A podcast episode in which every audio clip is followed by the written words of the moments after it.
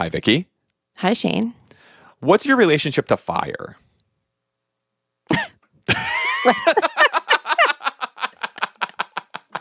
What a weird question. Do you like fire? No, that is not what I asked. I asked what your relationship. No, I know, but that's what it makes me think of. My relationship to fire. Yeah. I like it when it's in a fire pit. Okay. I like it when it cooks my food. Okay. Other than that, I don't think I like it. I was My so yeah. My uh, my motivation for this, I think, was more on kind of that first. When I when I think of fire, I think of fire pit, bonfire. Uh, right. Fun like- stuff. Yeah, like growing up in the country, I S'mores. remember there was oh, what was it? I think it it was one of my early college years. It was one of the first, like one of the years I actually went home for the summer. Yeah. Uh, so it must have been a freshman, sophomore, sophomore, junior, whatever it was. And that summer we had like with my core group of friends, we had a like a fire at my house every single week. Uh, oh, that's fun. yeah, and it wasn't anything. I mean, there'd be there'd be a few of us, there'd be a dozen of us, and it was literally like we could see my house. It wasn't like in the woods doing anything wild and crazy, but Yeah. it's just I have these really fond memories of building a fire, kind of in Yeah. in a controlled way in the woods. but That's I will cool. say we would play what we called fire sticks Uh oh. which is a with the caveats of like it's going to sound very irresponsible but like a handful of us were literally eagle scouts so we knew Could do whatever you what we were doing but picture picture like a uh like a lightsaber battle except with fire sticks yeah You should do that again. no, absolutely not. Uh, I'm like, remember Fire Stick? I'm like, yeah, no, that's it, it was a fine idea at the time, but we we have more things to entertain our time with these days. Thank goodness.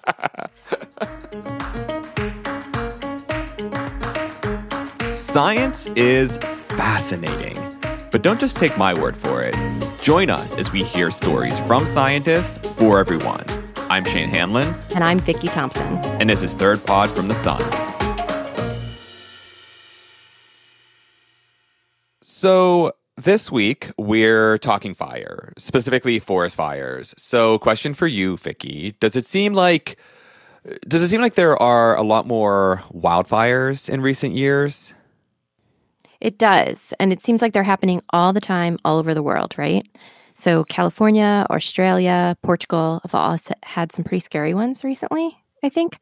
But they've always had wildfires, right? So, I'm wondering if they're happening more often or if we're just paying closer attention. Are they being reported on more? Yeah, I mean, I, I'm sure there are a lot of factors that shape our perception of wildfire occurrence. Um, and no individual piece of information is enough to say for certain whether fires are happening more often or just kind of capturing more of our attention. But that's where math can help. Hmm. Yeah, I thought we were talking about math in this series, right? So, what's the deal here? How does it connect? Yeah, yeah. So helpfully, I, Helpfully. no, I think helpfully is the right word. Helpfully, Yeah. I am not the person who has these answers. So for that, we're going to turn to producer Ty Burke. Hi, Ty. Hi, Shane. So tell us a little bit more. All right. So, uh, in the summer of 2020, Colorado experienced its worst wildfire season on record. More than there were more than a thousand fires that burned across the state, and hundreds of thousands of acres went up in smoke. But Colorado summers are always hot, and fire is a normal part of the life cycle of its forests. It can even be healthy for their regeneration. And on top of that, high temperatures are not the only factor that elevate fire risk. Precipitation, humidity, and wind speed all play an, an important role, and so does forest management. So, extreme events like the Colorado wildfire season of 2020 are often attributed to climate change, but with such a complex set of variables, how do we actually know that's the case? Mathematicians like Dan Cooley use statistical analysis to help us understand how these variables have changed over time and how they have made extreme wildfire seasons like that one much more likely to occur. My name is Dan Cooley. I am a professor in the Department of Statistics at Colorado State University. And so I want to ask some questions about the Colorado fire season of 2020, but want to just start at a really basic sort of level with it and say, could you describe northern Colorado and what the environment is like there?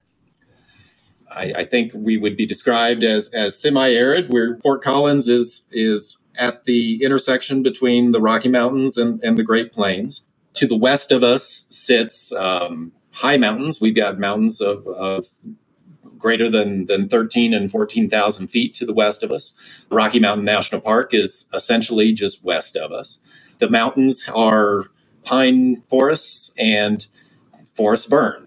You know, this is a, a region that has experienced fires throughout history and, and prehistory. The fires are a natural part of the Western landscape. So, one of the questions is Have the fires changed? We've seen the most extreme fires in Colorado in history have occurred in the last 20 years. And so people are very interested in understanding why. And it's a complex question because there can be a, a, climate signal to that. There could be a management signal. It's it's pretty clear that the, the management practices of the of the national forests have affected the nature of fire here in the West. And so trying to piece together that story, it's a, it's a complex story. But uh, there are lots of factors that are that we believe are driving what is very clear is a change in fire behavior recently from 50, 60 years ago.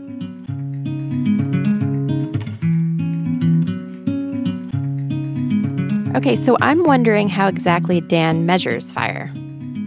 Yeah, what what is the actual unit of measurement or heck what even like what's the method? So Dan uses something called the fire weather index in, in this analysis, and it is a numerical index that measures fire danger. It relies on weather data like wind speed and humidity, as well as the amount of accumulated fuel that could burn. I asked Dan to describe how the fire weather index works, what its inputs are, and why each of them is important to understanding why the risks of fire are higher today than they were in the past. Well, the the fire weather index is a is a formula, and everything that goes into that formula is a weather variable. So things like temperature and wind speed and precipitation and so forth are all input into this fire weather index. And what the, the formula does is it takes those weather inputs and it breaks it into to two pieces.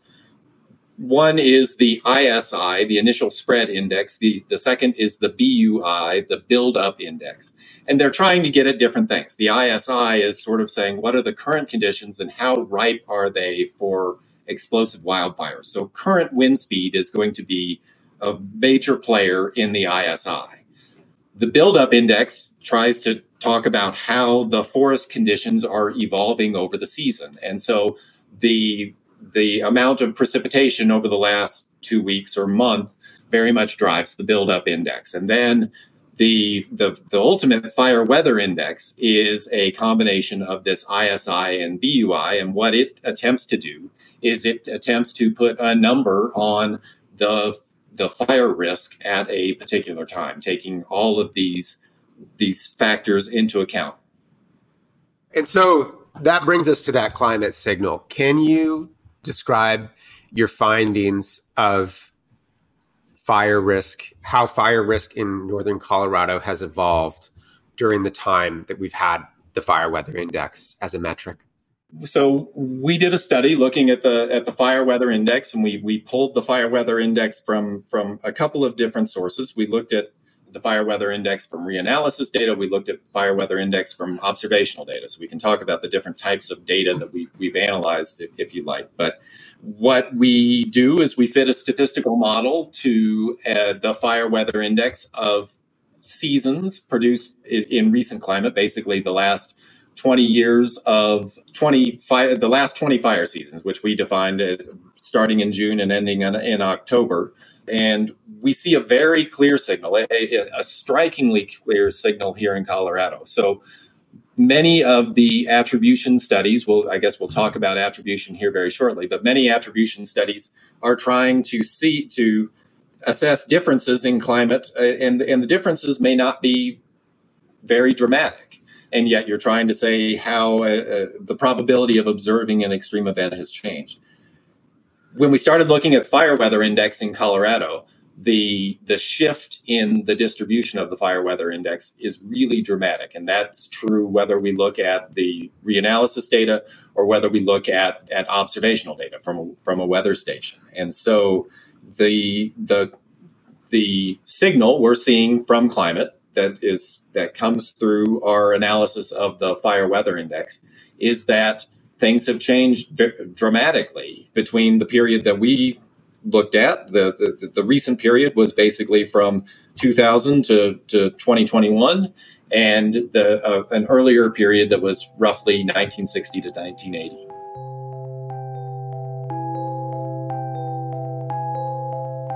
I have some questions about the climate of the southwestern United States more broadly. So, in recent decades, the population has boomed throughout the Southwest. That strains resources and especially water, right? Right. And we can see from this analysis that detailed weather re- records for the region haven't been around all that long.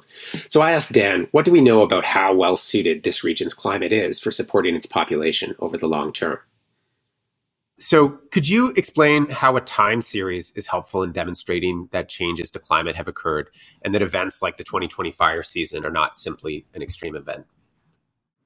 So, yeah, the way we chose to model fire was was through a time series. And, and we thought that that was a natural approach because the risk of fire on June 30th is dep- uh, the, the, the risk of fire on, on June 30th very likely is dependent on the risk of fire in June 29th. We're seeing how the, the, the, the, the conditions in the forest are changing those conditions again we worked on the, the fire weather index but but by keeping track of precipitation throughout the season the fire weather index evolves its its buildup index which talks about how the risk of fire is growing due to a prolonged period of dryness. So there is clearly temporal dependence in fire risk day to day dependence in fire risk. And so that's why we chose a, a time series approach.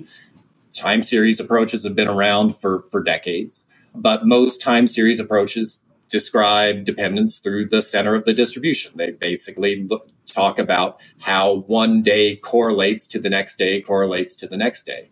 And when we're talking about uh, fire risk, we're interested in how the dependence in the tail, if we're at very high fire risk on June 29th, how does that relate to the fire risk on, on June 30th? And, and, and the, if we're, if we summarize dependence through correlation, which looks at the center of the distribution, we might not get that right. And so that's why we chose to use a model which focused on the extremes of the time series and which we fit in according to that mantra, which I, I talked about earlier, where we only look at the extreme data to fit it. And so in the end, we come up with a model that we think captures the extreme behavior. But if we turn the question around and try to use our model to say something about the mean behavior, that would be a silly thing to do because we we did not our, our model doesn't capture the mean behavior by design.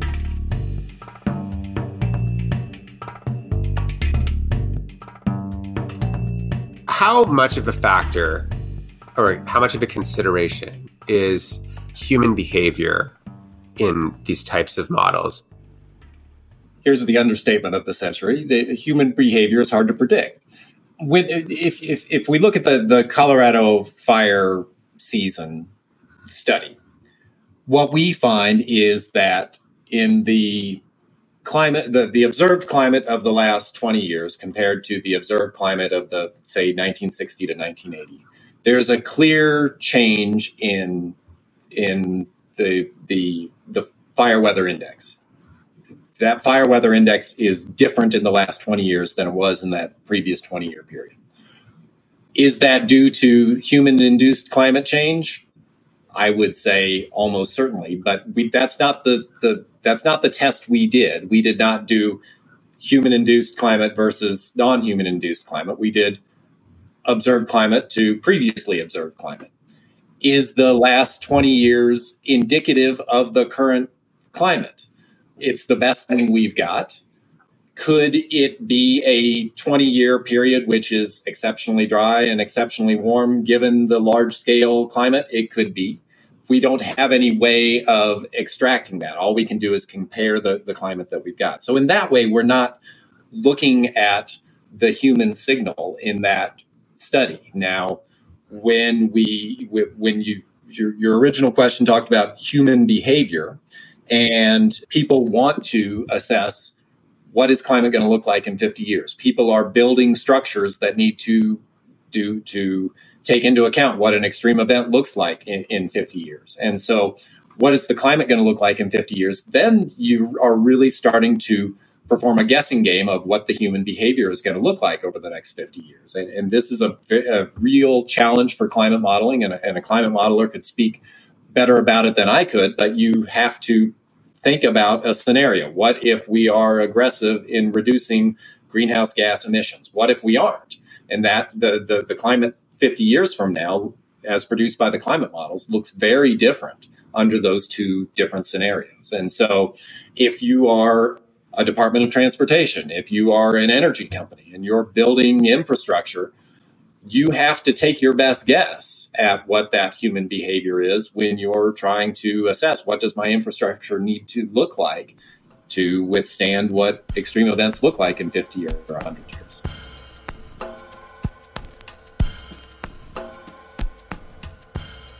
A question on everybody's mind in the Southwest US is is water we are seeing we have we have been through a prolonged period of what people are calling drought. The last 20 years have been exceptionally dry. We see that in the, the water storage currently in Lake Powell and Lake Mead, and we see it in the conditions of our forest. And the a, a question on people's mind that the data can't answer for us is the climate distribution has changed. The, the, the, how much of the dryness that we've experienced in the last 20 years is due to a climatological shift, and how much of it is due to a I'm, throwing air quotes up here a, a weather shift, or have we just observed a period of, expe- uh, of exceptionally dry weather given the current climate? And this is this is very difficult to tease out from the from the data itself, but the you know the way we look forward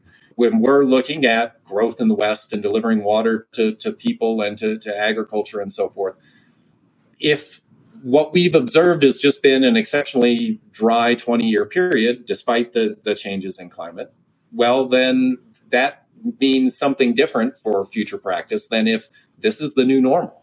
And so I think people around the, the world are trying to figure out, you know, what is the new normal and how can we, what do we need to do to move forward? And these are very, very difficult questions to answer.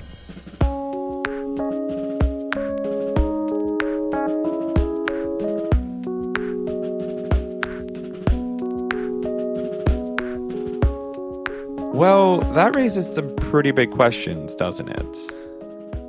Yeah, so the southwestern states have grown a lot, like a lot, a lot, over the last quarter century. Quarter century? Yeah, that's right. Oh, okay. And it, yeah, I think that's the right time frame. uh, but it makes you wonder how sustainable this can really be. Yeah, and what what wildfires might be like in the future. I mean, Colorado still has a lot of forests even after the fire season of 2020. Yeah, and we can't be sure how the climate will evolve in that region, but research I guess can help us understand what's actually happening. I I mean I, I hope so and I will I would trust the experts on this one. It really helps to get past what people are saying about our changing climate and let the data speak for itself. And so with that, that's all from Third Pod from the Sun. Big thank you to Dan for sitting down with us and sharing his incredible work with us. This episode was produced by Ty Burke with audio engineering from Collin Warren and artwork by Jace Steiner. And be sure to head over to the Carry the Two podcast next week for more from Dan on the math and stats front. We'd love to hear your thoughts on the podcast, so please rate and review us. And you can find new episodes on your favorite podcasting app or at thirdpodfromthesun.com. Thanks all, and we'll see you next week.